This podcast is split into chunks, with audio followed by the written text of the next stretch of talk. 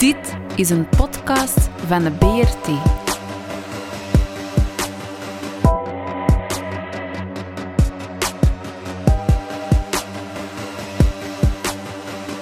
De Brabantse radio- en kleurentelevisie. Uh, goedendag beste luisteraars en welkom bij de podcast van de Brabantse radio- en kleurentelevisie. Ik ben nog steeds je host Christophe, de schijnerstok van Brabant. En vandaag hebben we natuurlijk ook een gast. Vandaag hebben we het over journalistiek, meer bepaald over journalistiek in tijden van fake news. We hebben dan ook de auteur van het gelijknamige boek bij ons, de journalist van de VRT, Luc Pauls. Dag Luc. Goedenavond. Goedenavond. Voilà. Jij hebt dus inderdaad een boek geschreven over Klopt. journalistiek. Ja, over En- ons vak, hè. Mhm. Ja. En had jij er een bepaalde reden toe? Dat je zegt van... Wel, eh, ik zit er ondertussen eh, meer dan twintig jaar in. mhm, En ehm, ja, dag in dag uit nieuws maken eh, voor de Vlaamse openbare omroep. Nog niet vroeger Brabantse BRT, nu VRT geworden. Maar ja, kijk. Ehm, Voorlopig maar, eh, nog, maar- Ja, wat? Voorlopig nog, maar dat zal in de toekomst Ja, misschien, misschien, terug veranderen. hè, als het aan ons ligt, zeker. Oost-West-scheiding komt en Ja. Brussel is toch een Brabantse stad, dus voilà, ze zitten al goed. Hè. Ehm, eh, maar eh, ja, ik keek, ik keek wat kritisch naar ons doen en laten. Mhm, Ik heb altijd wel wat bij, stilgestaan bij wat we doen, ondanks de enorm hoge snelheid en de hectiek waarin we al maar meer moeten werken. Hè. Al maar sneller gaan en al maar meer produceren, waardoor dat je soms wel eens het u aan de tijd ontbreekt om eens stil te staan en te reflecteren over wat je eigenlijk aan het doen bent en waar je mee bezig bent. mhm. Maar eh, eh, ik heb destijds een boek meegeschreven over een Vlaming uit Oostende. De Ja. keizer van Oostende, niet de hertog van Brabant. Hè. mhm. En eh, ja, daar was wel wat commotie over. Wij hadden namelijk de betrokken politicus Johan van der Houten eh, redelijk kritisch doorgelicht. hè. Ja. Ehm, heeft wat eh, controverse veroorzaakt. We zijn een tijdje op eh, non-actief. Maar ja, wat betekende dat? Voor mij binnenblijven, niet meer naar buiten, maar wel nog beeldverslagen verwerken. Achter de schermen. Achter, de Wat blieft? scher- achter de schermen werken eigenlijk. Ja, eh, maar wordt sowieso is, is, is een job die iedereen eh, wat moet doen op de nieuwsdienst. eh, weliswaar roterend. Hè. Mhm. moet dat om, om de paar dagen wel eens doen. Dat je niet mag uitvliegen met een cameraploeg. Maar dat je dus binnen, binnenkomende stukken of beelden verwerkt. En dat was dan uiteindelijk de sanctie. Ehm, bleek dat we nadien toch op de, om de kern van het boek en een aantal zeer belangrijke verhalen meer dan overschot van gelijk hadden. hè. Ja. Wij schilderden de keizer van Oostende af als toch een politicus die eh, eh, bijzonder veel om macht gaf en dan wel eens de grenzen overschreed van het welvoeglijke. Mhm. En hij heeft eh, vorig najaar een boekje geschreven over zichzelf. Met Oh oh, verwonderlijk als titel Machtspoliticus puur sang. Ah, oké. Dat zichzelf. Ah, ja. Voilà. dus eigenlijk had ons boek misschien ook zo kunnen heten. eh, waar hij overigens toegeeft dat hij wetten overtreedt. Hij gaf bouwvergunningen aan industrieën in Oostende die eigenlijk de bouwvergunning nog niet hadden bekomen. Ja. Dus voilà. Eh, maar rond dat boek is wat commotie ontstaan en eh, dan begin je al eens na te denken van, tja, hoe hebben de collega's dat nu opgevangen, heel die controverse er rond. En dan zag ik toch wel bepaalde dingen terugkeren die ik zelf ook wel voelde, die ik zelf onbewust ook deed, of niet anders kon dan doen. Bijvoorbeeld, je hebt een redelijk, redelijk complex ingewikkeld verhaal, er staan daar twee partijen tegenover elkaar. Wij met een boek van, ja, wat was het, bijna 270 bladzijden, bomvol getallen, berekeningen, eh, allerlei machinaties. En daar dan tegenover een machtspoliticus die doodleuk zegt, ja, het boek staat vol fouten, 65. En eh, dan moet je daar als media razendsnel op één dag uitmaken. Ja, hoe zit het nu? Wie heeft hier gelijk? Wat is hier aan de hand? Ja. De meesten houden dan er zich de handen van af. En zeggen, ja, volgens de keizer van Oostende was het zwart en volgens de auteurs was het wit. En dat is een van de problemen, dat je dan niet de tijd hebt om te gaan onderzoeken, ja, wat was het nu eigenlijk? Was het zwart of wit? Hè? Ja. Voilà, eh, dat was zo'n trigger. Dat is al ruim tien jaar geleden ondertussen. En dan ben ik het wat blijven verzamelen. Dingen die ik zag, uh, anekdotes verzamelen, een paar boeken lezen van waar uh, tasten we in het duister. En dat was dan voor uh, de fameuze periode van de opkomst van het fake news, de desinformatie, ja. de alternative facts. Maar dat verscherpte alleen nog maar die uh, problemen of maakte ze nog meer bespreekbaar. Ja. En de, ja, de problemen zijn er eigenlijk vijf. Uh, de eerste is dat wij als mainstream media, als journalisten, toch nog ons te veel laten wijsmaken. Uh, zo heet het hoofdstuk ook, het eerste pro probleemhoofdstuk in het boek. Uh, wij zijn mensen, wij zijn niet anders dan de gemiddelde Brabander, om het maar zo te zeggen. Alhoewel, misschien zijn die wel wat kritischer, maar goed. Nee, ik ben aan het lachen. Maar uh, de mens is, is, een, is, een, is een sociaal wezen, die ja. volgt graag de grote groep. Mm -hmm. En is ook een beetje geconditioneerd in de tijd dat we nog in de grotten zaten, van de sterkste leider te volgen, want die gaf het meeste succes om ja. toch een mammoet of twee te kunnen omleggen, dat we dan een beetje van vlees en ons voorbestaan waren verzekerd. En dat zit eigenlijk nog altijd in onze soort in. Hè. Wij stappen heel makkelijk mee met gezagsinstanties. Ja. Zeker als die dan de vorm aannemen van uh, objectieve instellingen, wetenschappelijke instituten bijvoorbeeld, of uh, anonieme administraties. Of, uh, of ook als die herleid worden door one-liners van een paar seconden in, door politici in, in, in allerhande programma's. Ja, one-liner is een techniek om heel makkelijk en op een gesimplifieerde manier de aandacht te trekken. En natuurlijk, als je sterke politieke figuren hebt, dan volgen mensen die ook nogal makkelijk. Maar je kan wel zeggen als journalist dat daar de hakken iets meer in het zand staan. Ja, ja. Denk voor die politieke figuren dan die anonieme wetenschappelijke instanties. En we vergaten dan wel eens dat ook die zich kunnen vergissen of een agenda hebben.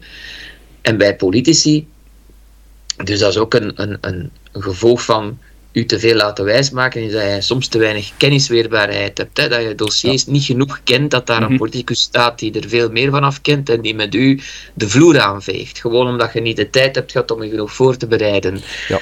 Dus dat is het eerste probleem. Het tweede is dan natuurlijk de tijdsdruk. We moeten al maar sneller werken. De machine staat niet meer stil. Snelheid, als je te snel gaat, ja, dan kun je uit een bocht vliegen. Hè? Ja, ja, want er is nu zoiets... Uh, tien jaar geleden zal de druk van social media en zo om constant nieuws toch mm -hmm. wel een pak lager geweest zijn als nu. Dan had je misschien een ja. deadline, maar als die deadline gepasseerd was, ja, had dat toch misschien even een rustperiode tot de volgende dag. Nu is het 24 uur aan één stuk bijna. Ja, ik uh, moet zeggen, 30, 40 jaar geleden had men echt wel rustdagen. Uh, toen ik erin kwam, was er wel al een maalstroom van een journaal dat niet alleen maar om 7 uur s'avonds was, maar ook al begon op de middag. Dus dat mm -hmm. betekent dat je s morgens al stukken zitten maken voor het middagjournaal. Heel dikwijls waren het dan in de namiddag andere stukken, dat ik dan s'avonds thuis kwam op een gegeven moment en dan vergeten was. Wat heb ik nu van de morgen weer gemaakt? Ja. Eh, dus mm -hmm. uh, die, die, die snelheid was er al, maar is inderdaad nog altijd geïntensifieerd, omdat we dan zijn moeten gaan crossmediaal werken. Dus uh, wij zijn niet meer zuiver televisiejournalisten, maar we maken ook stukjes radio. Ja. Uh, we schrijven ook voor de online websites dat een machine is die bijzonder veel informatie nodig heeft. Die moet heel snel verversen, denkt mm -hmm. men. Mm -hmm. Dus dan moet voortdurend kolen op de kachel gesmeten worden ja. om die te laten branden. Uh, en dan heb je daarnaast nog een nieuwe subcategorie eigenlijk van, van het internet, dat zijn de social media. Hè. Mm -hmm. Wij doen ook Facebook lives en zo, toelichtingen ja. naar ons publiek over problemen, dus dan staat het inderdaad niet stil. En als je dan dus één verhaal wil brengen op die verschillende platformen, dan is dat niet meer gewoon een televisiestukje maken, maar is dat en televisie, en radio, en socials, en online. Dikwijls ja. altijd dan en het komt veel bij u terecht. Hè, ja. Speelt er dan ook niet voor een stuk mee dat je, ook, dat je het ook meer moet doen met minder volk? Ja, het is wel zo dat de bezetting niet is toegenomen. Hè. Ja, je kent het verhaal van, uh, van onze openbare omroep. We zitten alweer in de zoveelste besparingsronde. Er gaan nu zelfs naakte ontslagen vallen. Mm -hmm. uh, tot nog toe kon het altijd opgevangen worden door natuurlijke afvloeien of mensen die spontaan vertrokken. Ja. Maar dat gaat nu niet meer lukken. Dus dat betekent minder mankracht. De technologie lost wel een en ander op, maar ook niet alles. Hè. Uh, ik heb het ooit tegen een baas gezegd op een gegeven moment waar we ons en doen alles monteren. van onze beelden en de interviews doen. Dus je werd zelf ook, en je filmde zelf ook, cameraman, monteur, journalist. Ik heb tegen hem wel eens gezegd, ja, maar ik heb maar ik heb geen vier handen en twee hoofden. Mhm. En hij zei, ja, wat bedoel je daarmee? Ik zeg, kijk, als wij normaal werken, dan ben ik mijn tekst aan het schrijven en over de inhoud aan het nadenken. En ondertussen zit mijn monteur naast mij, die hoort met mijn tekst te maken en die kiest zijn beelden. Ja. Als ik dat alleen ga moeten doen, dat gaat niet tegelijkertijd. Dat gaat na elkaar moeten gebeuren en dat gaat langer duren. En dat gaat waarschijnlijk ook ten koste gaan, of zo goed als zeker ten koste van de inhoud. En ook van de beeldkwaliteit en zo. Dus En je moet nog je dossierkennis. Voilà, voilà. Dus, dus het begint natuurlijk, wat is, wat is het unieke waarmee wij verschil maken, daar ben ik van overtuigd in de informatie-tsunami waarin we zitten. Je wordt als mens constant bestookt met Ja. informatie, hele dag lang. Ik vraag mij ook af hoe dat mensen dat volhouden. Ik denk dat een van de redenen van de toegenomen agressie op social media gewoon de overflow van informatie is. Dat mensen Dat over je toeren raken, denk Ja. ik. Hè. Mhm. Maar dus eh, waarmee kun je als professionele journalist het verschil maken tegen die informatie tsunami? Door zelf dingen heel diep te gaan uitspitten, door zeer goed te selecteren van dat en dat en dat gaan we niet doen, maar hierin zitten we, hierop zetten we in, door met nieuwe verhalen te komen, Ja. wat de mensen hun wenkbrauwen van op, ophalen, zeggen van wat is dat daar? Maar dat vraagt tijd. Onderzoeken, uitspitten, is natuurlijk veel tijdsintensiever dan gewoon rap een Belga, en die zijn meestal goed, de Belga's, pas op hè, eh, over te pakken, een beetje uit te werken en in televisie- of radioformaat te gieten, of rap krantenartikels te kopiëren of te bewerken of erop door te gaan. Eh, of dingen die via social media gecheckt dan wel tot bij ons komen en dat dan ook maar eh, allemaal te gaan verwerken. We vergeten dat dan wel, dat dat dan meestal dingen zijn die de mensen overal elders al gelezen hebben. En dat wij dan misschien als laatste in de rij komen met ons journaal van 7 uur s'avonds, waar ze zeggen, ja maar we hebben dat allemaal al gezien of gehoord of gelezen op onze smartphones, hè, waar ook al beelden Ja. op staan tegenwoordig in overvloed. Hè. Het, het, het- de tijdsdruk wordt groter. En het gevolg daarvan is, en dat is dan het eh, derde hoofdstuk, dat je, dat je dan niet, niet hardnekkig genoeg je verhalen kunt opvolgen. Je Mhm. scoort met iets en wij leggen nog regelmatig dingen bloot. En daar komt de reactie op van het beleid of stakeholders die van alles beloven. En dan denken wij, hoera, we hebben dat toch goed gedaan, want ze beloven hier van alles. Maar we volgen het niet meer op, de verhalen dan. En dan vergeet je van eens een tijd later te gaan terugkijken, of een paar jaar later, en dan denk je, maar wat hebben, wat hebben ze met hun belofte gedaan? Als ze niks gedaan hebben, kun je nog eens gaan aankloppen. Hela, Ja, ja. Mhm. je hebt van alles beloofd. En als ze wel iets gedaan hebben, heb je ook een verhaal. Dan zeg je, tja, we hebben dat probleem aangekaart en ze hebben het opgelost. En de twee gebeuren, hè, voor alle duidelijkheid. Mhm. Ja. Zij het dat het eh, eerste beloven en dan toch niet te veel doen nog vaker voorkomt dan het tweede beloven en het echt aanpakken en ook eh, de, het probleem oplossen. Maar je moet dat doen, anders is je rol als eh, vierde macht, ja, dan bijt jij niet diep genoeg. Hè. En Ja. wij worden het ook verondersteld van eh, de andere machten wat te controleren. En als je niet vasthoudend genoeg bent en je hapt naar alles wat voorbij komt en ook niet diep genoeg en je houdt een bepaalde prooi of verhaal niet lang genoeg vast, ja, dan is die weg. Hè.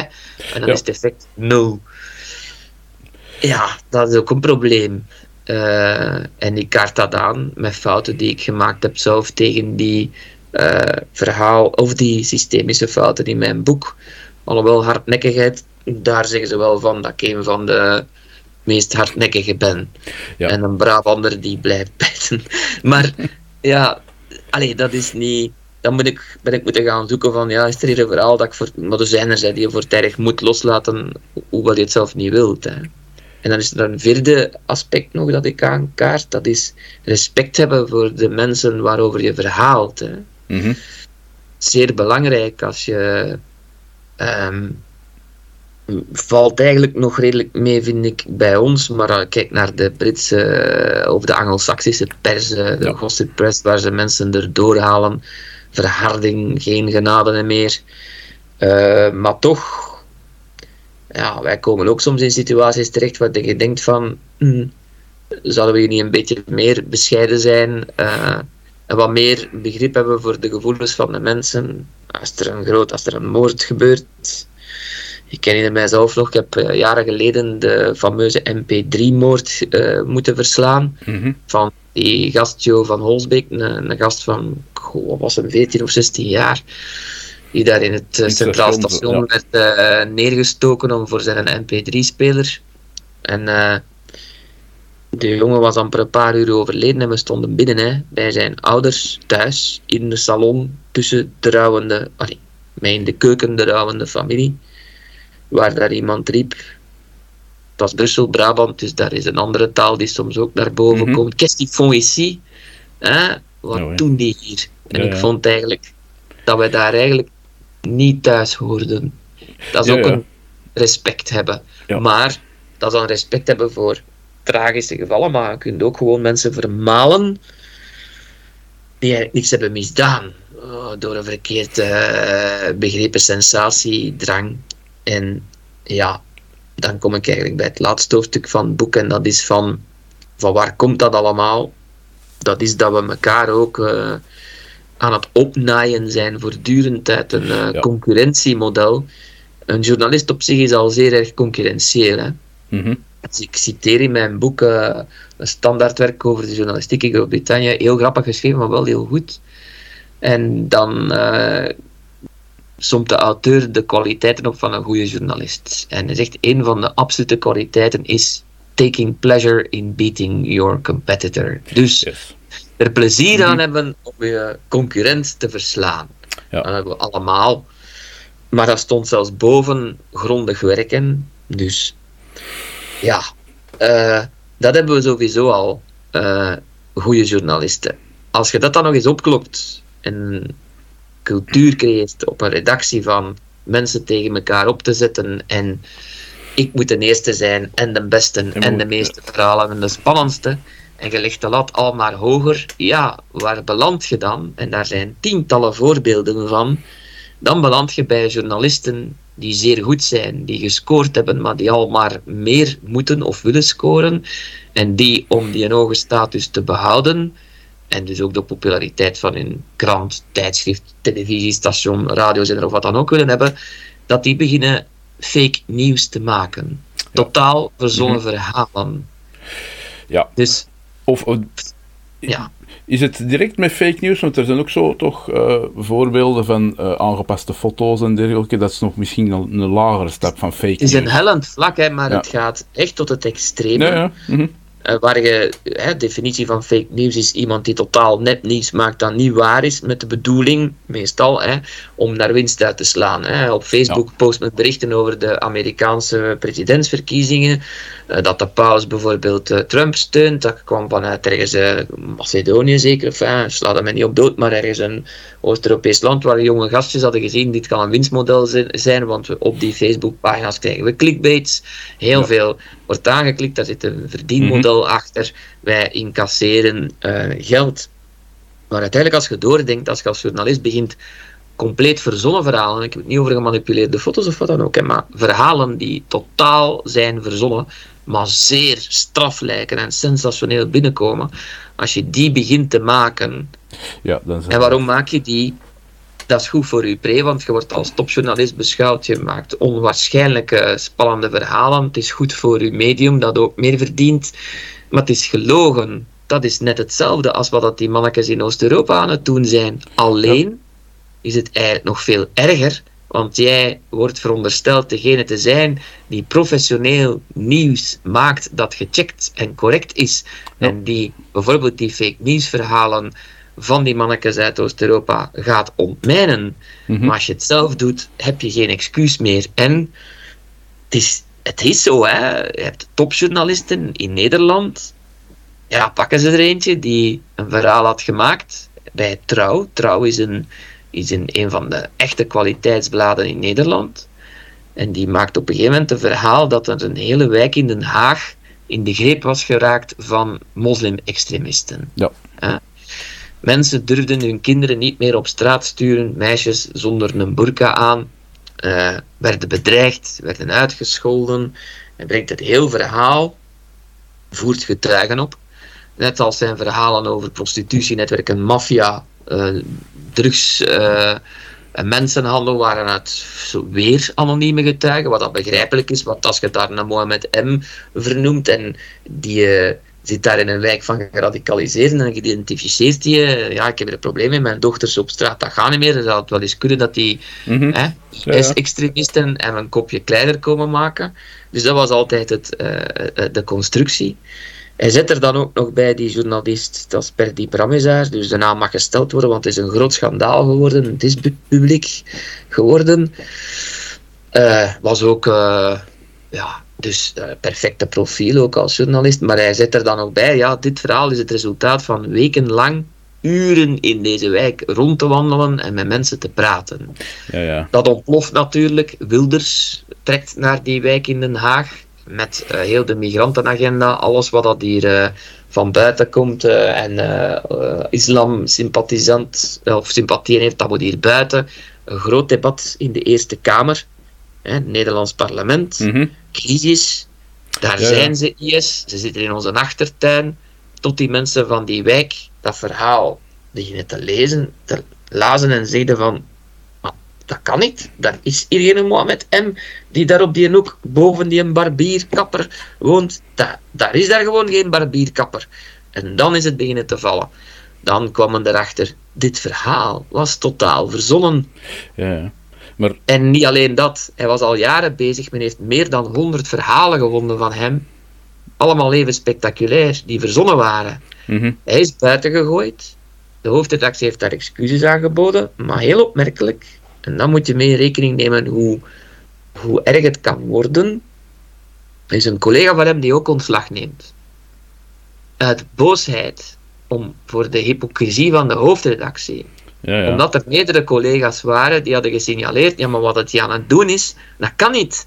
Zoiets maken, zo kort, dat kan niet. En de hoofdredactie zei: je bent jaloers, mond dicht.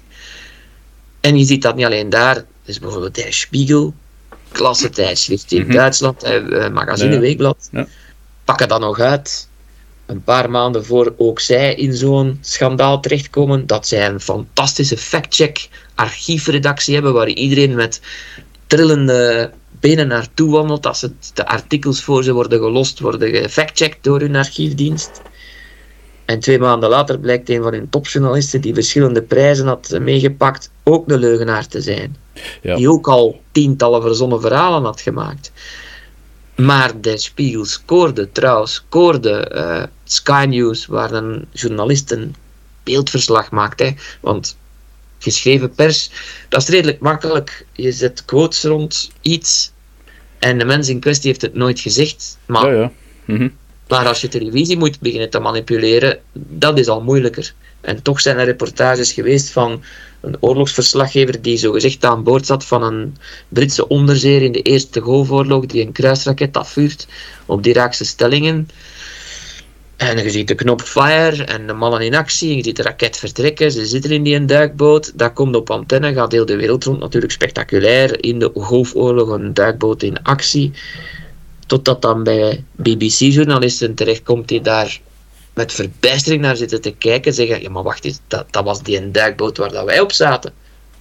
Wacht eens, die kerel die zat daar de week voor ons, maar dat kon niet, want die lag in een droogdok, die een duikboot. Die rode knop, fire, dat bestaat niet op die duikboot. Ze hebben nog gelachen toen we er zaten en wel degelijk op zee zaten in actie. Dat kruisraket niet meer afgestuurd worden door een knop fire te drukken, maar dat dat computer gestuurd met een muis gaat. Als ze zeggen, Ja, ja. nog op, Mhm. als we de muis klikken, is de, is de raket weg. Dus die gast had van alles in elkaar ge, gebokst met archiefbeelden. En ook gevraagd aan die mannen van die een duikboot die in het droogdok laden, wilden een keer simuleren, want dat doen ze soms. Hè. Ja, ja. Hebben ze Mhm. mij ooit ook al gedaan. Maar dan geef je dat mee. We zitten op een, eh, op een schip en ze gaan een keer simuleren dat ze in een aanval gaan. Ja, die mannen doen dat. Die zagen dat. Het werd allemaal in elkaar gedraaid. werd verkocht, ging de wereld rond. Topjournalist is ook ontslagen. Maar hetzelfde mechanisme. Sky had gescoord. Ja. Tot BBC kwam met... Klopt Maar- niet, hè, jongens. Maar uiteindelijk, ze scoren wel kortelings, maar uiteindelijk brengen ze toch enorme schade aan aan de volledige journalistiek Precies, in zijn geheel. precies. Ja. Als je dan zegt, wij zijn de autoriteiten die fake news gaan ontmijnen, Mhm. wij zijn de witte ridders. Zorg maar dat je dan een echte witte ridder zijt. Hè. Dat je niet zelf Ja. degene zijt die niet voldoende kwaliteitscontrole heeft op de eigen redactie om zoiets te, te detecteren en te kunnen onderscheppen. Hè. Ja, en plus, het is niet alleen dat je de eigen journalistiek, het eigen vak ondermijnt, maar zeker nu eh, met internet en social media, een aantal van die verhalen, ja, die blijven circuleren hè, en die blijven Ja. terugkomen. Gelijk die, die Nederlander, dat je hem, ik ben zijn naam even Ja. kwijt van trouw, Eh die zijn verhalen, ik ver- ben er zeker van dat je die nog wel in sommige kringen zult eh Oh ja, dat zie je dan wel. Hè. Eh, men gebruikt dat dan. Ja, dat zal door, door eh, meer rechtse krachten in de samenleving. Waarschijnlijk. de wijk die in het greep is van, dat zal, dat zal, je ziet ook soms, we hebben dat bij onze eigen factcheck-redactie gezien, dat er verhalen zijn die, na, die ontkracht geweest zijn, maar die na een aantal maanden terug de kop opsteken. Hè. Die terugkeren. Hè. Dan zeg je, maar ja, nee, dat klopte niet. Of, ik heb een boek gelezen van, eh hoe heet het, is, het is, het eh, de naam ontsnapt mij. Eh, een Belg die dus er toch een zeer grote zoekmachine gemaakt heeft, ehm, waarmee fake news kan eh getraced worden van waar het komt en zo. Mhm. Leading Stories, geloof ik, heet het. Maarten Schram, denk ik. Enfin, ehm, en die ziet dat ook, dat verhalen zelfs van moksites die eh, ironische verhalen rondsturen, Ja, om precies Mhm. mensen die fake news maken uit te lachen in hun gezicht, dat die in een probleem komen omdat hun zogezegde mok-ironische fake news verhalen terugkeren als Ja. echt fake news. En dan Ja, een tijd geleden hadden wij eh, Bert Verhoeven van het Beleg van Antwerpen eh, te gast, als je ze kent. Dat is ook zo een, een, een, een, een site over, ja, een satire-site. ja, En die vertellen ook dat hem, ja, dat hem af en toe zijn berichten opduiken, terwijl het overduidelijk satire is en je kunt daar bijna niet naast kijken, Ja. maar dat die in sommige debatten worden gebruikt als, Ja. als waarheid. En, Ja. bedoel, het, het is een beetje absurd ontworpen dat, dat, dat satire aanvaard wordt als waarheid. Ik bedoel, dan zijn we toch wel echt ver Ja, maar wat ik af. vroeger op café vertelde, onder elkaar, daar zaten er ook wel die, waarvan dat je wist, dat zijn fantasten. Of dat je daar eens een mop vertelde, gaat dan al de gelaatsuitdrukking erbij, waar dat je kon zien, dit is ironisch. Dat café wordt nu uitvergroot op wereldschaal. Dus onze café-toog is nu een Twitter of Facebook of TikTok, Instagram-toog, waar heel de wereld kan naar kijken. Niet uw vrienden of uw maten op uw café, maar... eh, Ja, uw publiek is veel groter. honderdduizenden miljoenen mensen, hè, Ja. en dat gaat rond en dat is niet meer te houden. Hè. Eh, Nee. En Ja. er is nog een, een bijkomende trap, denk ik, dan op het gebied van de fake news, is, is de, de invloed van Trump en dergelijke toestanden. ja, Eh, dat is wat ik gezegd heb. Hè. Ik was al in 2012 zo van, hm, we moeten toch oppassen met de manier waarop we nieuws brengen. Ehm, dat was voor heel de... Er was al wel wat zo van fake news gedoe, maar dat komt dan uit bij... eh, Dat barst dan uit met die verkiezingen van Trump. Mhm. En die dan een president is, die roept dan naar journalisten: You're fake news, eh, you're liars. Dus eh, waar die zelf verbijsterd waren, niet, niet goed wisten hoe dat ze ermee moesten omgaan, wat tot een reactie heeft geleid. eh, dat men ook wel eens bewuster ging kijken naar de eigen manier van werken. Dus dat heeft de zaken op scherp gesteld, waardoor misschien wel de kwaliteit in de journalistiek door die alarmerende aanval van Trump is verbeterd, maar waardoor de, de polarisering ook is vergroot als je de, de, de leider van de, toch een van de machtigste naties van de wereld, als die nu begint te beschuldigen als mainstream media dat je leugenaars zijt, ja, dat is, dat is, dat is een, een, een ja, dat, dat, dat is een atoombom op uw betrouwbaarheid, zoiets. Hè? Absoluut, ja. Zelfs als het zo'n rare tip Zo. is, waarvan men weet er zijn toch kosten aan. En hij is ook een heel grote bron van desinformatie. Maar je zit er maar eens mee. Hè? ja.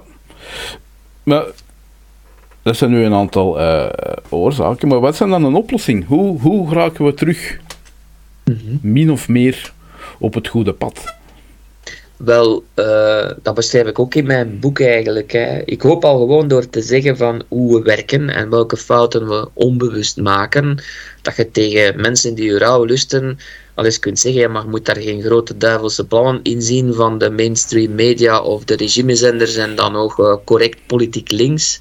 Het is soms ook gewoon een menselijk falen. Jammerlijke, nozele, stomme fouten waarin dat jullie allemaal grote complotten zien, maar die er niet zijn. Dat is mm één. en ook door te zeggen van, en ik heb daar geen schrik van, hè. Ah ja, wij maken fouten. Heb jij nog nooit een fout gemaakt? Oh, toch wel. Zelfs toch Jan de Eerste heeft een stomme fout gemaakt door naar een steekspel te gaan en zijn antwoord boord en dan was was ja. niet slim van hem. Hè. Zelfs hij, dus uh, laat staan, wij dan. Hè. Ja, inderdaad. Uh, maar uh, maar vlekkeloos parcours tot de lozel steekt. Enfin, goed, ik ben een beetje aan het lachen. dat er drank in, de, in, in het spel zat. Ja, ja, ja. Ik ben, ben er bijna zeker van. Hoor. Ja, ja, ja. ja, ja. Allee, te ongelooflijk stom dat die mens al zijn eind is gekomen, maar goed. Ja. Um, maar dus, ja, fouten maakt iedereen. Maar wanneer uh, en de schrik om je fouten toe te geven, dat is wanneer dat je er te veel maakt en eigenlijk van je eigen weet dat je niet goed bezig bent. Ja.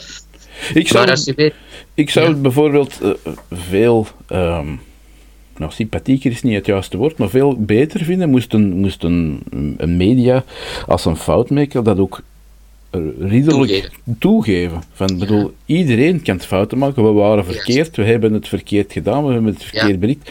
Geef dat toe als je fout zit, dan komt je geloofwaardigheid, vind ik, ten goede. Omdat Daar ben ik ook van overtuigd. En uh, we doen dat ook wel, maar denk ik nog niet genoeg. Ja. Uh, ik heb het ook al gedaan, uh, heel eerlijk, van, en dat onze ombudsman mij wou komen helpen want wij hebben iemand die mhm. een brief slaat naar het publiek, een ombudsman die opmerkingen van het publiek ter harte neemt en eens gaat onderzoeken of ze geen punt hebben. En dan krijgen ze zoiets binnen en het was eigenlijk... Uh, ja, we hebben, eigenlijk... we hebben de ombudsman ook al eens gecontacteerd. Ah, voilà. Een... En heeft, we hebben een antwoord gekregen, ja. Ja, en we, waar de tevreden we waren, we waren eigenlijk een beetje misnoegd ja? met het feit dat in het weerbericht het altijd over het weer in Vlaanderen gaat. En ja, ik bedoel, wij, wij, wonen niet in Vlaanderen, wij wonen in het Brabantse en, en zelfs mensen in het eh, Limburgse en het Loonse.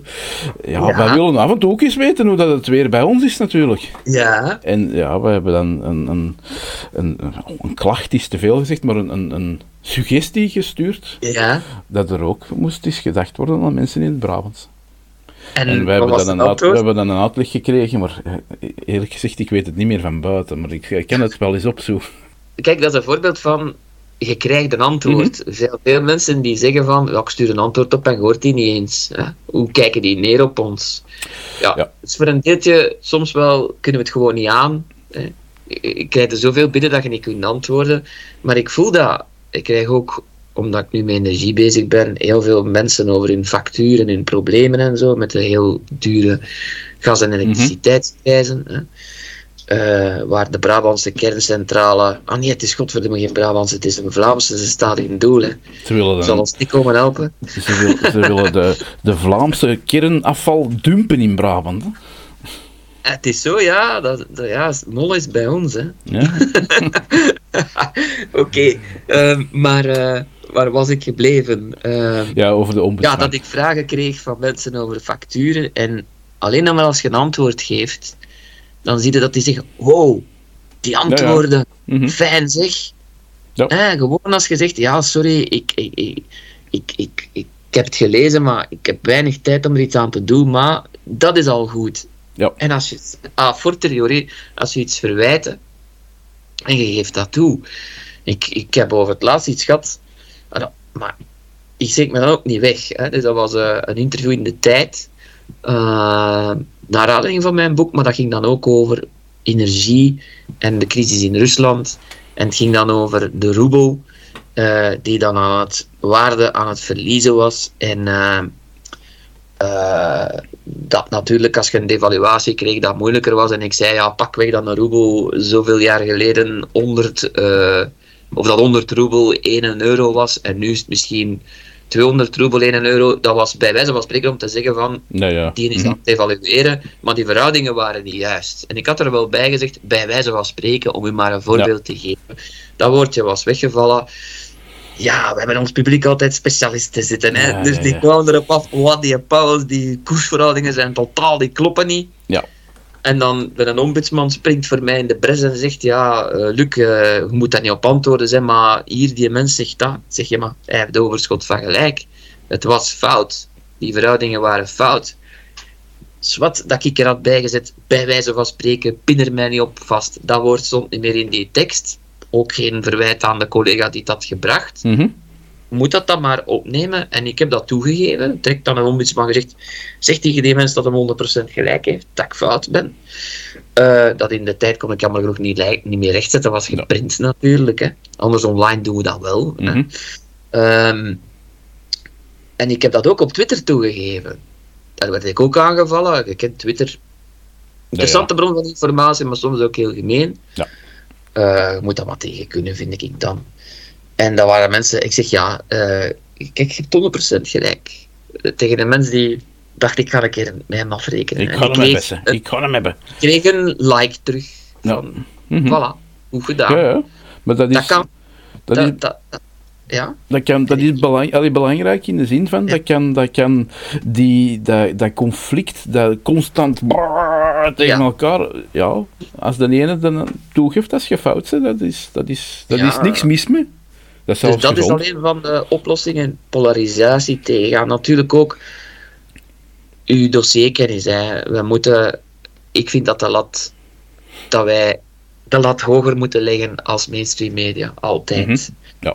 Zo goed mogelijk doen. Het niet perfect doen, maar probeer toch uw, uw uiterste best te doen. Dossierkennis. eh, niet zeggen, oké, zoals het ooit wel geweest was, en misschien niet onterecht, ja, maar we stellen te moeilijke vragen, we moeten niet te veel beslagen op het ijs gaan, want anders stellen we neer de vragen die de mensen zich stellen.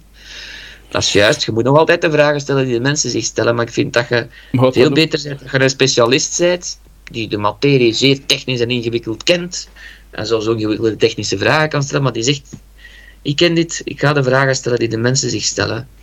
Maar gaat dat ook Die zijn niet... belangrijk.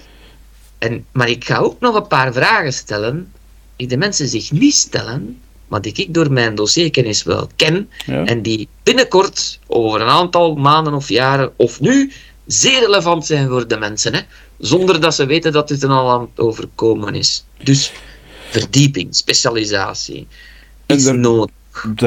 Dat houdt dan toch ook in voor een stuk dat je je publiek niet moet onderschatten. Mensen kunnen echt Juist. wel kunnen meer Absoluut. aan dan dat, dan dat sommigen denken dat we aan kunnen. Je moogt gerust zijn. En allee, ik bedoel, we moeten ook oppassen dat we het correct doen, want wij hebben een groot publiek en in dat publiek zitten altijd specialisten. Hè? Mhm. Altijd. Zit er ergens in die van een materie waarover jij verhaalt, die daar beroepsmatig of in zijn hobby of weet ik veel wat op aan het studeren is, die daar, dat dat door en door kent. En ik geef ook een voorbeeld in, in het boek van, als wij het hebben over een F-16, hè, dat jachtvliegtuig dat we hebben, en Ja. je projecteert achter u in het journaal een ander vliegtuig, een F-15, Ja. met twee staartvinnen. Een F-16 heeft er eentje. Ja, dat mag gerust zijn. En het zullen geen professionele F-16-piloten zijn alleen. Nee, nee. hè. Die gaan zeggen, het is fout. Je hebt vliegtuigspotters, je hebt mannen en vrouwen die vliegtuigjes in elkaar knutselen. Hè? Modelbouwvliegtuigjes, die daar Die er dagen of weken mee geknoeid hebben, Ja. die zeer goed weten hoe dat, dat eruit ziet, en je krijgt het over je heen. En als die dan zeggen van, hey, zeg, die journalisten tegen zoiets, zo'n essentiële fouten maken, en ik zie dat dan in een materie die ik ken, wat gaan die dan allemaal voor kernels doen in zaken waar ik niks van af ken? Moet ik Ja, ja. die dan nog geloven? Dus die lat moet naar omhoog. Ja. Hè? Mhm. En, En wat we ook, ja, zeg maar. wordt die lat soms ook niet dan zo bijvoorbeeld nu met die, met die F-16, eh, of met een ander, dat er rap wat stock footage of zo wordt gebruikt en snel iets ingeflanst omdat er toch maar een achtergrond moet zijn en dat, dat iemand dat moet doen, dat er eigenlijk niet zoveel afbuit en een vliegtuig is een vliegtuig, dus wap. Maar dat is juist, dat zijn de mechanismen die er zijn. Hè. Mhm. Eh, dat, dat, zijn, dat zijn natuurlijk menselijke vergissingen, dat is niet intentioneel. Dat zal Nee, nee, nee, nee. iemand geweest zijn die zegt: wow, ik, ik pak hier. En misschien stond er op de foto wel F16, was het een foute foto. Eh, ik, ik, Een stuk Ja, omdat dat er rap moet gaan waarschijnlijk- ook. Ja, maar wat ik bijvoorbeeld ook heb, en dat is dan in mijn sector, windmolens. Hè. Je, je hebt, eh, je hebt er twee soorten, hè, op land en op zee. Mhm. En dus eh, ze zijn nog niet Brabant. Hè. Het zijn ofwel Vlaamse ofwel Belgische. Ja. Degenen die op zee staan zijn Belgische windmolens. Mhm. Op land heb je met de huidige samenstelling van België ofwel Vlaamse windmolens, Brusselse, maar dat staat er geen Dat- denk ik. Is ietsje te vol gebouwd. Of Waalse. Ja. Nu, als je het hebt over eh, de Vlaamse windmolens en je plaatst in je scherm een windmolen op zee, omdat dat een heel schoon beeld is, Ja.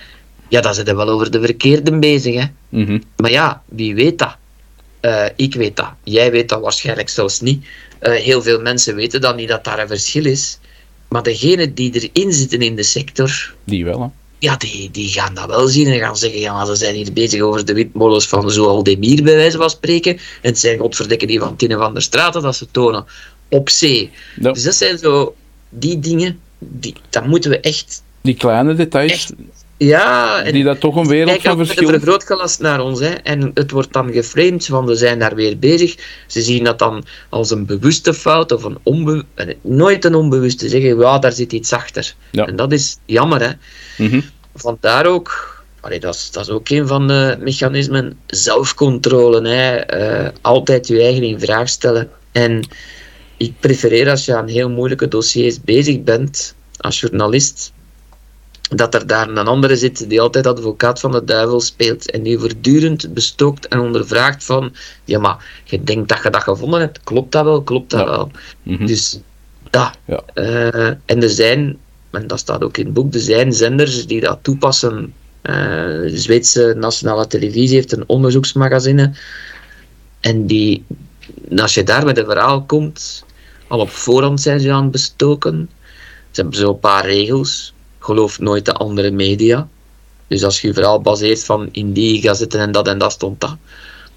Uw getuigen, slachtoffers, die moeten niet zomaar geloven. Nee. Eh, uw bronnen altijd dubbel checken. Eh, kijkt ook echt frame na frame na wat dat je gedaan hebt. Die worden bestookt in het begin als ze met hun verhalen komen, of dat dat juist is door hun collega's. Tussenin is daar nog een kwaliteitscontrole.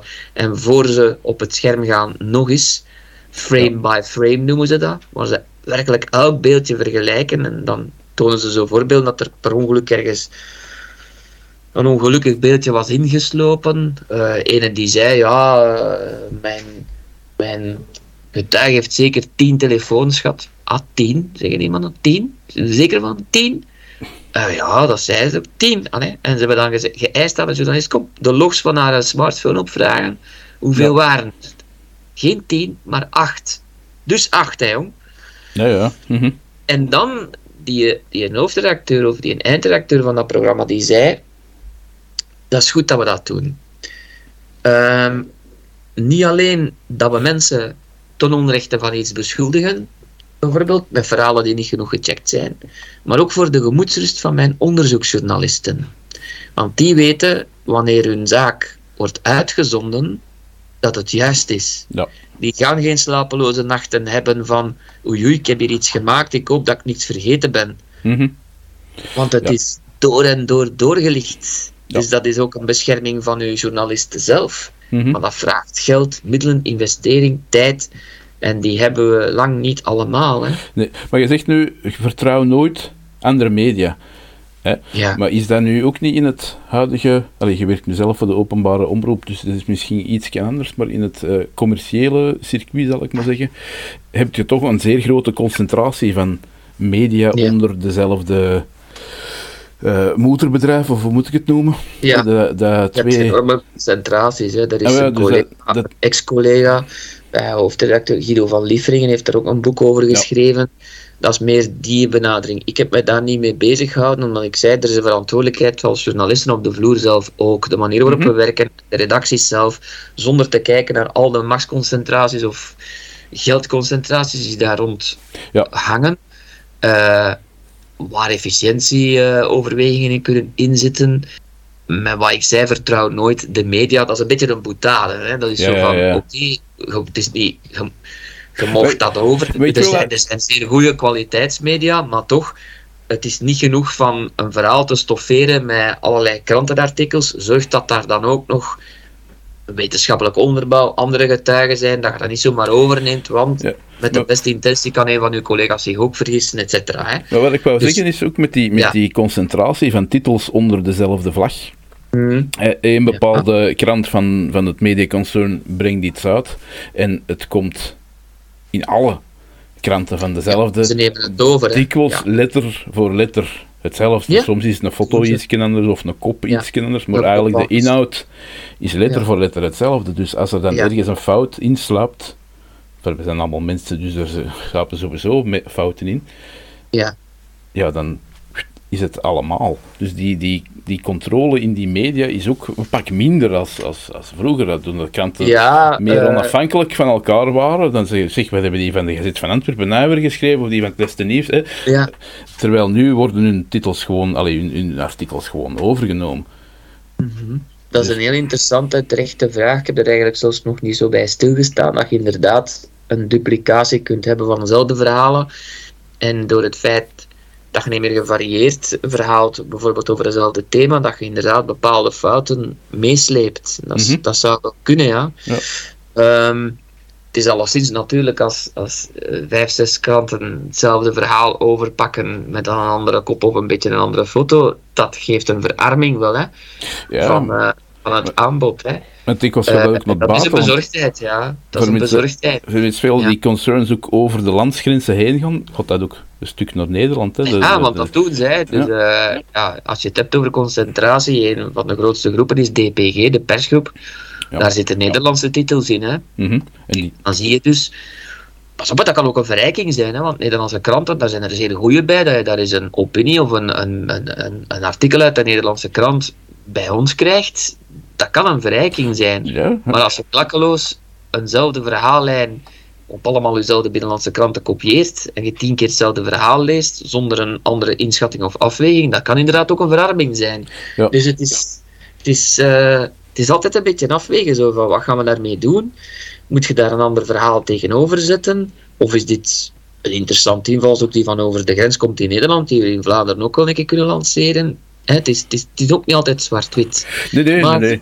Nee, Ja. dat, is, dat is in alles zo. Niks is zwart-wit. Er is altijd een gradatie tussenin. En het probleem is in de maatschappij wordt alles dikwijls te zwart-wit voorgesteld. Allee, Ja. niet te dikwijls, bijna altijd tegenwoordig. Ja, meer en meer. En het is dikwijls het, het verhaal van de goede en de slechte, en daartussenin is niks. Hè. Het is Ja. of goed of slecht, en Juist. terwijl dat het meestal toch hè, een, een, een groot eh, grijs verloop Ja. tussen de twee zit. Ja, er zijn schakeringen. Hè. Ja. Maar, Ja. en, eh, want dat- dat zijn dan de commercieel, maar is er op de, de openbare zenders politieke inmenging? Is dat die, eh, kan dat ook een gevaar zijn, of is dat... Kijk, ik moet eerlijk zeggen, ik heb al in heel wat eh woelige wateren gezeten. Ik refereer aan een boek dat, we, Mhm. dat ik mijn collega, allee, het was eigenlijk Wim van den Einde en ik als co-auteur, eh, over de keizer van Ostende hebben geschreven. Ehm, ik ga nooit zeggen dat daar politieke beïnvloeding was. Men heeft ons dat boek laten schrijven. Hè? Bon, hè, als je dan wist wat. En nadien, toen bleek ja, hoe gevoelig het was, zijn daar eh, ja, sancties gekomen naar ons naartoe. Maar, om dat te zeggen, dat is hier heel politiek gestuurd. Ik ben een onderzoeksjournalist en heb al heel lastige dossiers gebracht, dus dat moet al 100% zeker zijn. Ik breng niet dossiers op basis van speculaties of hersenspinsels. Dus Ja. als ik stel vast dat men ons het boek heeft laten maken, dat er nadien paniek is geweest. Ik heb geen enkel bericht gezien van dictaten vanuit partij, hoofdkwartieren, eh, nog telefoons gehoord van je gaat dat zo en zo doen. Het kunnen ook soms jammerlijke vergissingen zijn. En ik denk in dat geval dat een hoofdredactie totaal niet had ingeschat wat voor boek we aan het schrijven waren. Mhm. Nochtans, dat hadden ze moeten kunnen doen. En ze wisten het en ze kenden het. Eh, dat was een totaal foute inschatting van hoe gevoelig dat, dat was. En dat is een menselijke fout. Ja. Hè? Mhm. Is er nadien door die betrokken partijen en politici gebruld? Eh, dat zal wel. Eh, ik wel, weet ja. dat er gebruld is door de betrokkenen natuurlijk. Dat weet ik. Maar dan nog, als een politicus naast u staat te brullen en roept en een telefoon pakt en schreeuwt, is dat politieke beïnvloeding? Dat is die mens is kwaad, hè. Ja, dat is politieke beïnvloeding van het moment dat jij buigt Nou ja. onder zijn scheldtirade. Maar kunt dat best, dat is heel menselijk. Jij doet je werk, je doet dat hard en je denkt goed. Eh, en er komt er een en die, die ontdekt iets dat je echt totaal fout hebt gedaan. Dan is het geen, eh, geen eh, moet ik maar zeggen, onbegrijpelijke reactie dat je, dat je een keer uit je sloffen schiet. Hè? Nee, nee. Sommige mensen worden dan kwaad, razend kwaad. Dat kan. Maar als daar tegenover u dan iemand zit, de baas van de betrokkenen die u heeft zwart gemaakt, al dan niet terecht, en die zegt tegen u: Oké, het is goed, kijk, jij bent kwaad. Ik kan dat begrijpen, want dat is niet zo leuk wat dat hem over u brengt. Maar dat is wel een van mijn werknemers. Die, ik heb daar vertrouwen in. Tot het tegendeel is bewezen, behoud ik dat vertrouwen. Dat is een rechtsstaat. Onschuldig tot uw schuld is bewezen. Dus ik ga ook voor mijn journalist, die doet zijn werk goed, tot blijkt dat hij het niet goed heeft gedaan. Ik ga dat ter harte nemen, uw opmerking, en ik ga met mijn eh, werknemer, met mijn journalist eens praten. En we gaan een keer kijken naar uw argumenten. Ik eh, behoud het vertrouwen en ik ga eens onderzoeken of mijn journalist dat goed heeft gedaan. En je legt de kritiek en de vragen voor. En als blijkt dat uw journalist zijn werk goed heeft gedaan, en je keert dan terug naar de brullende politicus en je zegt: Sorry, maar dit was correct. Dan is dat geen politieke beïnvloeding. nee. nee. Zo Maar als die schreeuwt en je plooit onmiddellijk en je kent niet uw journalist en je geeft onmiddellijk hem gelijk uit angst voor weet ik veel wat, dan laat je wel politiek beïnvloeden. Mhm. Ja. En het is niet zo dat bij de VRT eh, dat laatste is voortdurend. Hè? Van, oh, druk, ja, we laten ons journalisten vallen. Nee. Dus systemisch zie ik dat niet. Eh, en als het er is, heb ik er geen harde bewijzen van. Ja. Mhm.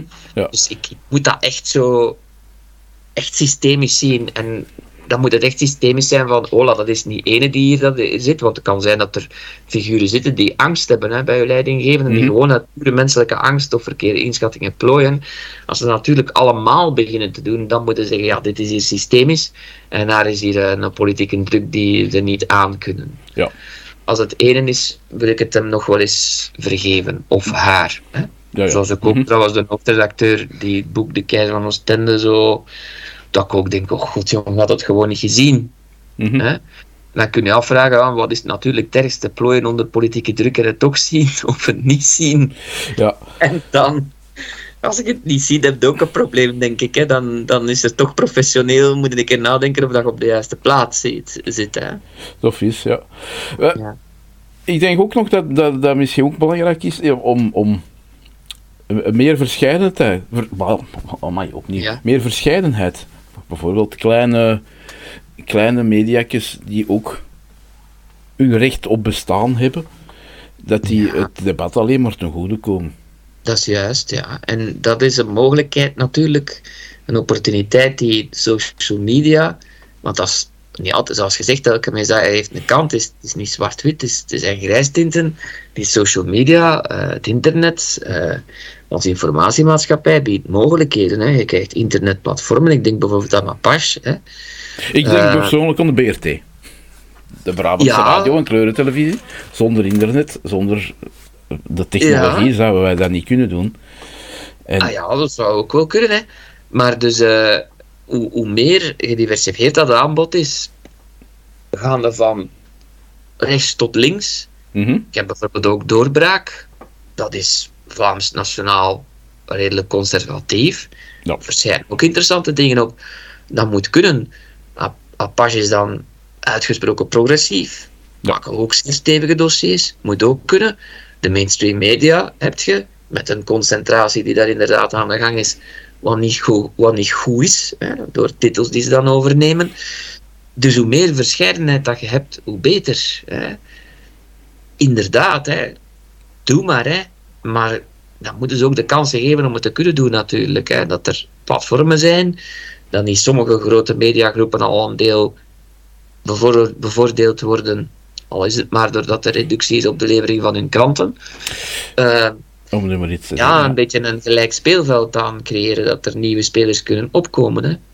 Ja, maar dat is, allee, dat is in vele, in, in vele uh, dingen een beetje, uh, een beetje ziek. Hè? Dat er Mhm.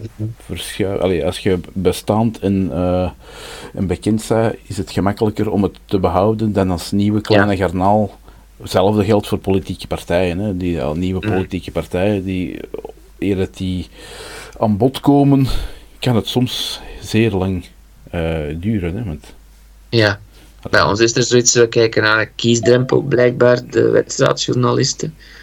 Dat Ja. uh, bepaalt zo'n beetje in, in hoeverre dat je dan kunt meespelen of opgevoerd worden. Maar ja. maar ja, is dat een terechte. Bedoel, kiesdrempel, dat is 5%. Dat Ja. is veel mensen. Hè? Terwijl andere berichten die over de Davenclub van de Puppel de Pup gaan, Mhm. waar dat over een paar duizend mensen gaan, die worden soms lang en breed uitgesmeerd. Maar zwart, Ja, dat is nu niet. ja maar nee, dat is, is een, eh, een terechte vraag. eh. Maar ik wou ook nog, om af te ronden, ehm, een paar vragen over energie stellen, als dat mag. ja, ik kom snap er niet aan. Maar het is, we, gaan het, we gaan het heel kort houden. Hè? ja, ja.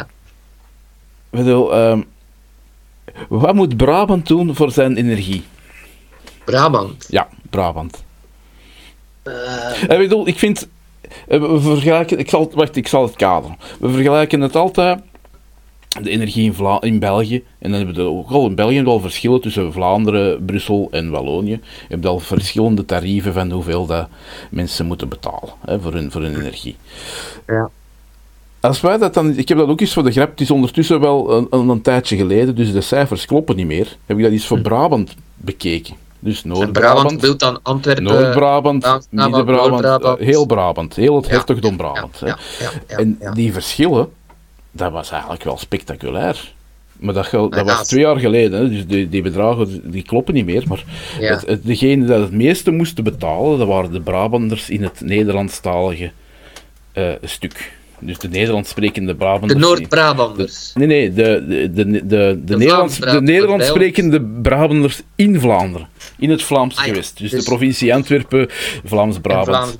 Dat waren degenen die het meeste moesten betalen. Dan de, de Brusselaars was iets minder. De, Waal, de Waals van het... eh, nog iets minder. En degene die het minste toen moesten betalen, dat was die van eh, in Noord-Brabant. De Noord-Brabanders, ja. En het geestje, dat is een, dat is een, dat is een, een, een standpunt. Alleen kijk op de dingen Dat dat, was nooit eh, wordt gebruikt. in de 12e, 13e eeuw niet zo. Hè. Dan hadden we allemaal dezelfde tol, tolrechten en dingen waarschijnlijk. Nee, Allee. maar ik wil maar zeggen, dat, dat, is een, dat is een standpunt op, op, op dat ding dat, nooit, dat je nooit zult zien. Hè, want het wordt altijd over Nee. Vlaanderen en dit en dat en dat. Ja. Terwijl dat een, een, toch een stuk van de hoge Vlaamse energieprijs net te, te danken is aan de Vlaamse politiek en beslissingen uit het verleden. Ik Ja, dat is voor een deel zo. Hè. Dus de subsidies van de hernieuwbare energie, zonnepanelen, windmolens, eh, biomassa, het is een beetje waterkracht en warmtekrachtkoppeling, dat hebben ze eh, redelijk royaal doorgerekend. Ze hebben redelijk royaal wat geld gegeven en redelijk royaal doorgerekend aan de facturen van iedereen. Bovendien zijn er nog andere dingen ingeslopen. eh, dat is dan federaal, daar zitten stukjes in die eh, zorgen voor het fonds, de stijging van het fonds voor evenwicht in de sociale zekerheid. Wat staat dat op een elektriciteitsfactuur te doen? Straatverlichting zat erin, zelfs subsidies voor laadpalen eh, zitten erin. Ja. Er zit van alles en nog wat in. Eh, dus ja, dat, dat, dat, dat, dat, dat, dat heeft me nu wel door dat dat dus een tweede belastingbrief is geworden. En waarom heel simpel? Net zoals een gewone belastingbetalende eh, eh, mens. eh, iedereen krijgt een belastingbrief, iedereen neemt ook elektriciteit af. Dus dat is Mhm. ideaal. Maar dat is een product dat iedereen moet betalen, dus daarop kun je dan ook je belastingen een beetje inslepen. Hè. Ja. heeft dat gedaan, maar ziet nu in dat dat ook niet zo goed is. Vooral omdat daar, uh, dat dat een Matthäus-effect met zich meebrengt. Mhm. Alleen maar de subsidies voor de groene stroom. Wie is daar eerst mee begonnen met zonnepanelen op zijn dak te leggen toen ze nog super duur waren? De mensen die het zich al konden permitteren. Ja. Die konden al die investering aan. Maar die investering werd geschraagd door subsidies. Mhm. We kregen al federaal een aftrek. En dan kregen de fameuze groene stroomcertificaten. En wie Ja. betalen die groene stroomcertificaten? Al de rest. Iedereen. Dus ook uw buur, vierde wereld zelfs, die in een huis zat dat aan het instorten was, met heel hoge energierekeningen omdat hij niet kon isoleren, die was, de zonnepanelen van zijn rijke buur, die het zich allemaal wel kon permitteren aan het mee betalen. Dat is een systeem nog door de socialisten uitgedacht. Dus, sorry, je zit bij een socialistische vakbond, maar het komt blijkbaar van Steve Stevaart. Maar dat was heel handig. Dat was heel handig, want eh, je zag dat nooit op de begroting natuurlijk. Hè. Of dat je nu 12 miljard ging halen bij de mensen, of 10 of 15 of 17 miljard. Het kwam direct op de elektriciteitsfactuur terecht. Het was niet dat de overheid dan 12, 13 of 17 miljard extra subsidies van op haar begroting zag verdwijnen richting de mensen die investeren in hernieuwbare energie. Het was onzichtbaar. Tot men zich er begon van bewust te worden van verdorie, die elektriciteitsfactuur, want het gaat vooral over elektriciteit, hè, waar heel veel wordt op gegeven, die is aan het exploderen. Daar is een probleem. Ja, maar dan was het te laat. De stromen waren in beweging gezet. Dus, als je ooit een hertogdom Brabant zou hebben, dan zou ik toch zeggen, als je nieuwe technologieën wilt de wereld insturen voor, voor het Wat? algemeen belang en je wilt het in het begin ondersteunen, doe het uit algemene middelen. Je gaat al veel meer impact zien op je begroting en misschien er ook wat spaarzamer mee omspringen. En dan in principe zijn het de sterkste schouders die de zwaarste lasten dragen. Want belastingen in een normale, maar ja, bon. Dat is een principe dat in achterdeurtjes. Brabant al De, de teruggaat. zwaarste schouders dragen de meeste lasten. Dus als dat in een gezamenlijke pot terechtkomt en je haalt daaruit je subsidies, dan gaan de rijkeren van die subsidies zelf meer hebben Ja, en dat, is, bijgedragen. dat is op en top Brabants, hè, maar dat is een principe dat al zeer lang teruggaat tot, tot diep in de zo, ja? middeleeuwen zelfs. Ja, ja, ja, ja, Ja. absoluut. Dus, Dus dat zou ik al doen. en, en, Dan, eh, ja, als je dan denkt aan Brabant, de geografie hebt, Noord-Brabant, je hebt Antwerpen, eh, stukjes van Limburg ook, hè, Vlaams en Waals-Brabant. Ja, dan kunnen wij wat windmolens zetten. Dus heel zonnepanelen zouden we toch moeten doen. Alle Brabantse daken vol zonnepanelen. Ja. Wind, daar hebben we, we zijn niet de meest windrijke regio. Tenzij in Antwerpen de haven aan de Assen. Ehm, je moet ook niet alles vol zetten met windmolens, denk ik. Dat wordt toch ook niet mooi hoor. Eh, Nee, eh, geothermie, ja. Dat is zo naar de grond Mhm. boren. Hè. Mhm. Daar zijn ze, hebben ze in Brabant, allee, de enige twee geothermische installaties in ons land staan in Brabant. Dus een proefboring bij het eh, Vito, dacht ik, in Mol. Ja. Eh, en dan bij, bij onze farmaceutica, eh, dat is ook Brabant. Hè. Daar hebben ze een systeem en dus je kunt aardwarmte boven halen. Ehm, maar we hebben een probleem in Brabant als we meer naar het zuiden gaan, naar, onze, naar de contrij waar ik woon. Hè. Jij bent een Antwerpenaar, ik ben nu een broeder vanuit het Pajottenland. Hè. Ja. Toch grappig, hè? dat het Antwerps dialect eigenlijk dat van ons is. ja. We gaan het Nee, niet maar, over de eh, dialecten.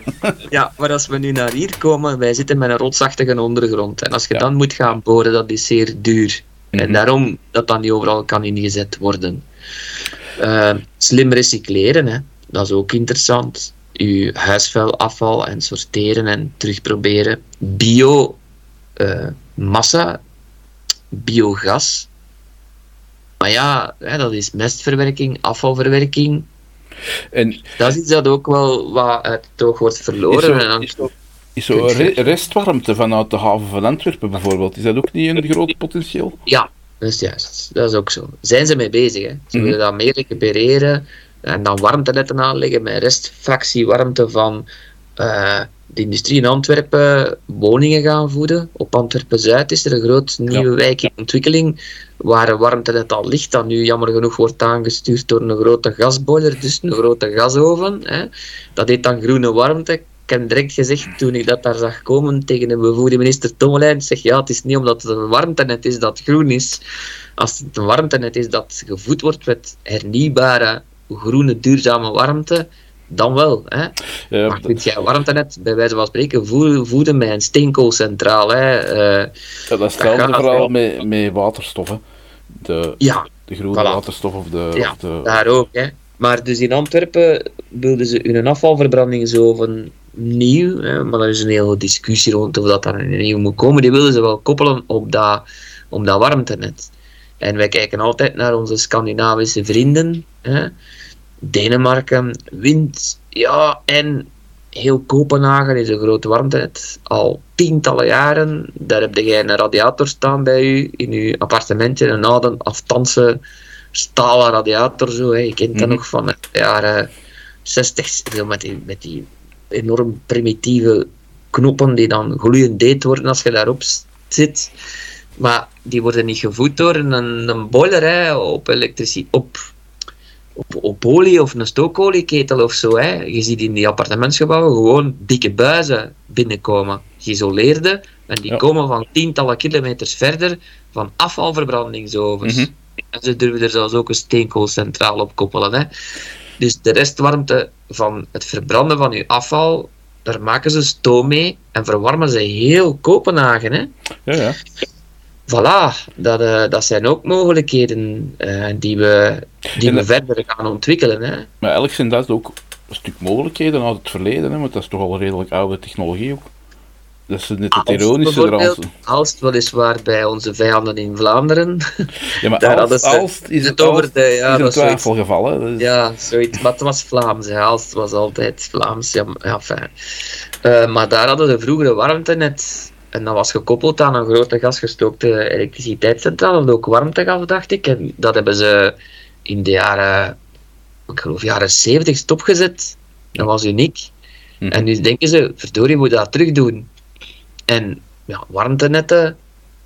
Vroeger, maar dan gaan we voor de Brabantse, het ontstaan van Brabant, te zeggen Brabo de Brabander noemt. De Romeinen hadden ze dat ook. Hè. Ja. Hun, hun, hun huizen verwarmden ze eigenlijk met een soort van primitieve warmtenetten. Hè. De vloerverwarming dat is ook al zeer efficiënt. Hè. Ja. En dan het laatste nog, dat is natuurlijk energie besparen. Hè.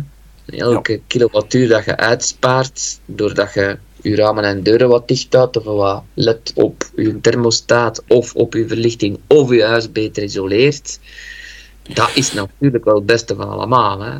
En ook eh, in mobiliteit Ah, valt toch ja. enorm veel te halen. In plaats van dat we 10 miljard in een Oosterweelverbinding gaan steken, die geen, sorry voor mijn Nederlands, geen zak gaat uithalen, zouden we dat niet beter in andere mobiliteitsmodussen kunnen steken? Ik kan mij niet uitspreken over de Oosterweelverbinding als journalist van een openbare omroep, mode daar zo genoemd. Maar Ja, ik wel. hè. Eh, wat ik wel zie, en men, heeft nu, men is enorm veel aan het investeren eh, en men gaat dat dan ondergrond steken tegen het fijn stof.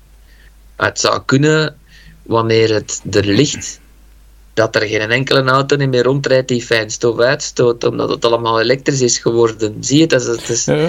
Maar je, je noemde dus maar, eh, Kopenhagen. Ik bedoel, er rijdt ook veel minder verkeer in Kopenhagen. Voilà, maar de mobiliteitsknoop, eh, ik heb zelf al eh, het privilege gehad van met eh, waterstofauto's te mogen rijden. Ik denk alle modellen, of ik ga, ik ga voorzichtig zijn, 80% van de modellen die bestaan, daar heb ik wel eens mee gereden. Er zijn niet zoveel waterstofauto's, hè, dus als je er Mhm. drie verschillende hebt, dan heb je al bijna met alles gereden. Het is fantastische technologie, dat zijn ook elektrische auto's, worden gevoed niet door een stopcontact en een batterij met een stekker waar dat je uren moet opladen, maar met gas en waterstof. Mhm. Drie minuten of vijf minuten tanken en je kunt ook 500 kilometer elektrisch rijden. Maar eh, ik was er, op een gegeven moment heb ik zo een gekregen en ik reed daarmee naar het werk en ik zeg, ja, ik sta hier ook maar te staan in de file. En mijn eh, mooie waterstof en mijn groene auto energie te laten verspillen door stilstaand aan te schuiven.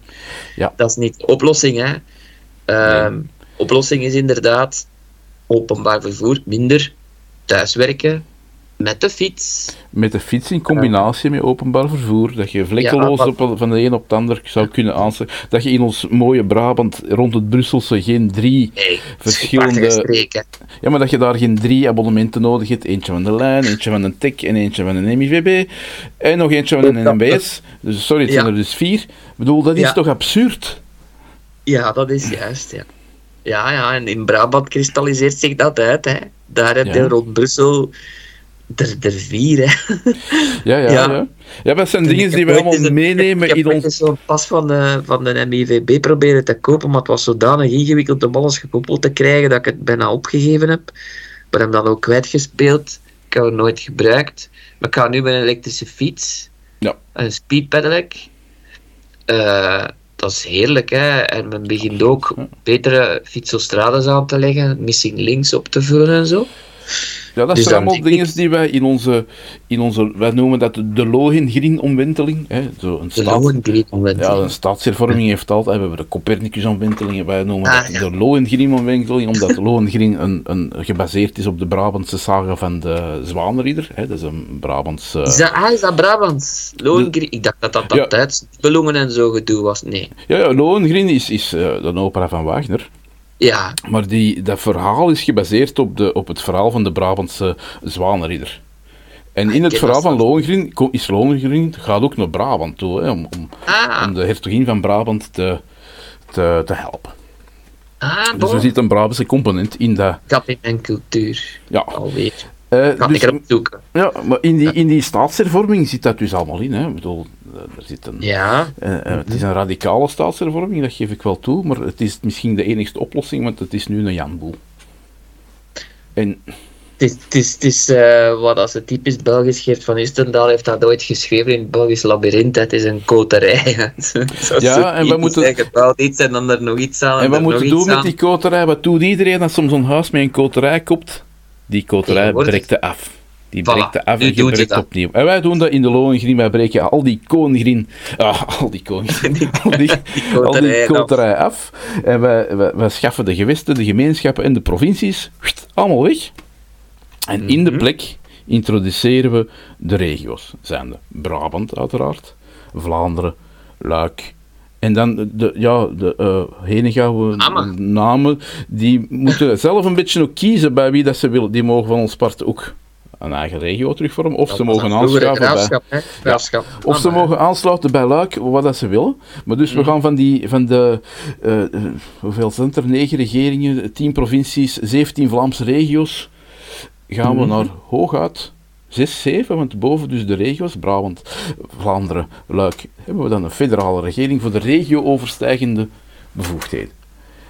Dus dat is een politieke besparing die ervoor zal zorgen dat je een, een, een, een veel betere efficiëntie krijgt. En het probleem van Brussel is ook opgelost. Want dan moeten de Vlamingen niet meer doen alsof dat Brussel de hoofdstad is van Vlaanderen. Want dat is ze niet. Hè? Het is de hoofdstad van Vlaanderen. Want Brussel wordt dan integraal de hoofdstad van Brabant. En ligt dan Ja. in Brabant, want Waals-Brabant, Vlaams-Brabant en Antwerpen vormt dan uiteraard Brabant. Ja, Dus maar ja, dat, dat, is, dat, dat, dat lijkt fantastisch, maar zouden er geen communautaire problemen kunnen ontstaan tussen de Franstalige en de Vlaamse Brabant of de Nederlandstalige Brabanders? Dat kan, maar in C zijn we allemaal Brabanders en we kunnen dat overkomen. Brabant is altijd tweetalig, eh, meertalig, multicultureel van geweest. Brussel Brabant DC maken. Ja, maar dat zijn oplossingen dat we Dat is kunnen... Ja, we moeten het nog wat fine-tunen hier en Metropool, daar. eh, met steun van Europa, waar Brabant een kerngebied van altijd geweest is. Ja. en om dan Ja. af te ronden met de laatste vraag, die dat wij aan al onze gasten stellen. En dat is een culinaire vraag. Een culinaire. Een culinaire vraag. Of dat onze gast, we vragen het, allee, soms vergeet ik het eens te vragen, maar meestal denk ik eraan. Of dat er een favoriete Brabantse gerecht bestaat, dat je echt zegt, oh, dat vind ik zo lekker. Dat kan ik elke dag eten. Mijn moeder die maakt geweldig goede stoofvleesfrit. Voilà. Stoofvlees zit Met, met een Brabant birken erbij. Hè. op zijn minst. Ja, en je kunt er van alles bij gooien van types bier, hè. Als het maar Brabants is.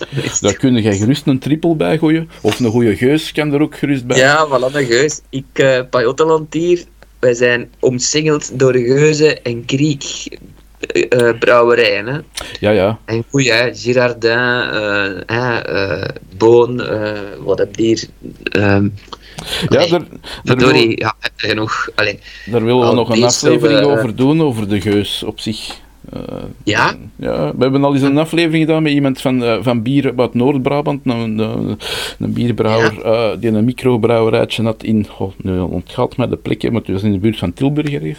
En ik zou heel graag eens iets over de geus doen, bijvoorbeeld. Dat Ja. lijkt mij wel zeer boeiend. Dus toofvlees friet eventueel met, ja, soms je er witloof bij. Zo. Op een Brabant. witloof. Ja, echt, echt. Hè. Dat is, dat is, allee, is er iets dat nog meer Brabants kan zijn dat je hebt gehoord van uw andere gasten? De, we kunnen ondertussen wel een, een, we kunnen ondertussen wel een, een, top, een top samenstellen. En hetgeen dat het Ja. meeste voorkomt, hetgeen dat het meest gevraagd werd, allez, het meest gezegd werd, is worst. Worst? Worst in al zijn vormen. Dus Allee, gij. hetgeen dat het meeste, meeste gezegd werd, is wittenbeuling met appelmoes. Ah ja. Ja, oké. En dan Ja. het tweede Ja, is, ja. is worst. Eh, Stoofvlees is ook al een paar keer gezegd. Eh, witloof is ook al wel eens een paar keer ter sprake Ja. gekomen. Eh, bier uiteraard ook. Sommige, Bier, ja. Tuurlijk, hè. sommigen zoeken het iets lyrischer. Bijvoorbeeld eh, eh, Stef van, de, van, eh, X van Catastroofzanger. hè. die had als Ja. favoriete dat, dat als je naar het frituur gaat... en Je hebt dat, papier, je hebt dat pak friet op je, op uw zetel naast u liggen en dat staat zo'n beetje open. Dat frietje, dat eerste dat je eruit pakt. Dat is Ah, ja. zijn, zijn favoriete Brabantse gerecht. Wat absoluut, absoluut Ja. waar is. Hè. Voilà. Ja. Maar bij deze zou ik u dan hartelijk willen bedanken voor uw tijd en voor uw eh, mening over uw boek. Uw mensen kunnen uw boek vinden waarschijnlijk in de boekenhandel. Het boek is getiteld Fake News in tijden... eh, dus nee, sorry, omgekeerd. Journalistiek in tijden van fake news. Eh, ik weet niet of, dat, of dat de, de prijs van gekend is. Waarschijnlijk wel. Ja, eh, officieel, om het makkelijk te maken, 22,99 euro. Het is te verkrijgen in alle goede Brabantse boekhandels. Standaard boekhandel, FNAC, eh, in Brabant, eh, overal. eh allee, whatever. Ik denk ook dat je ze gemakkelijk gaat, gaat kunnen bestellen. Zit jammer genoeg wel bij een Vlaamse uitgeverij, Lano. Maar die een soepmerk, ja, zo zijn de Vlamingen, hebben gekaapt. Een Brabantse superuitgeverij vanuit de jaren 80, 90, Kritak. Ah, ja. Zat in Leuven, hè. Ja. Die hebben dat overgekocht, hè, die Vlamingen. En Ja. die hebben de rechten daarop. En dus eigenlijk is het een submerk Kritak van Lano. Maar googelen en je vindt het wel in een boekhandel of op bol.com of wat heb je allemaal nog van Voilà. boekhandelsites. Dus, dus ik zou zeggen, koop het boek zeker, lees het boek. Doen! En laat gerust iets weten op onze Facebookpagina of op onze website. U kan ons vinden op de website www.brt.be, maar het is b-eerst t.be, want de BRT dat was al bezet. Dan komt de, gaat er niet naartoe, want dan komt er bij buizen, radiatoren en nog iets anders terecht. Dus je moet streepjes tussen die R en die T Ah, zetten. aan. Voilà. Tekentjes, tof. Goed, beste luisteraars, bedankt allemaal en tot de volgende keer. Ciao. Dit is een podcast van de BRT.